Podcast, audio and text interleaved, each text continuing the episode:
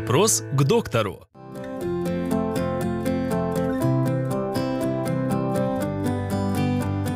Существуют ли тесты на болезнь Альцгеймера? Болезнь Альцгеймера – это болезнь, когда у нас погибает серое вещество головного мозга, и человек постепенно теряет память.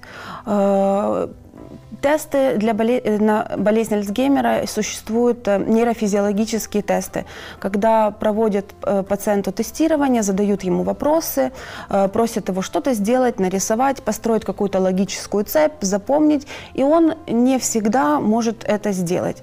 До манифестации болезни Альцгеймера первые симптомы появляются за 8 лет до манифестации этой болезни.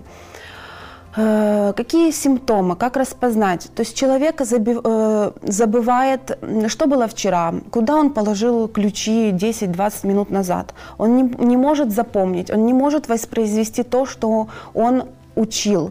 Также развивается апатия. И эта болезнь сопровождаться другими психическими расстройствами. Это может быть и депрессия, и агрессия, и маниакальное состояние, и другие.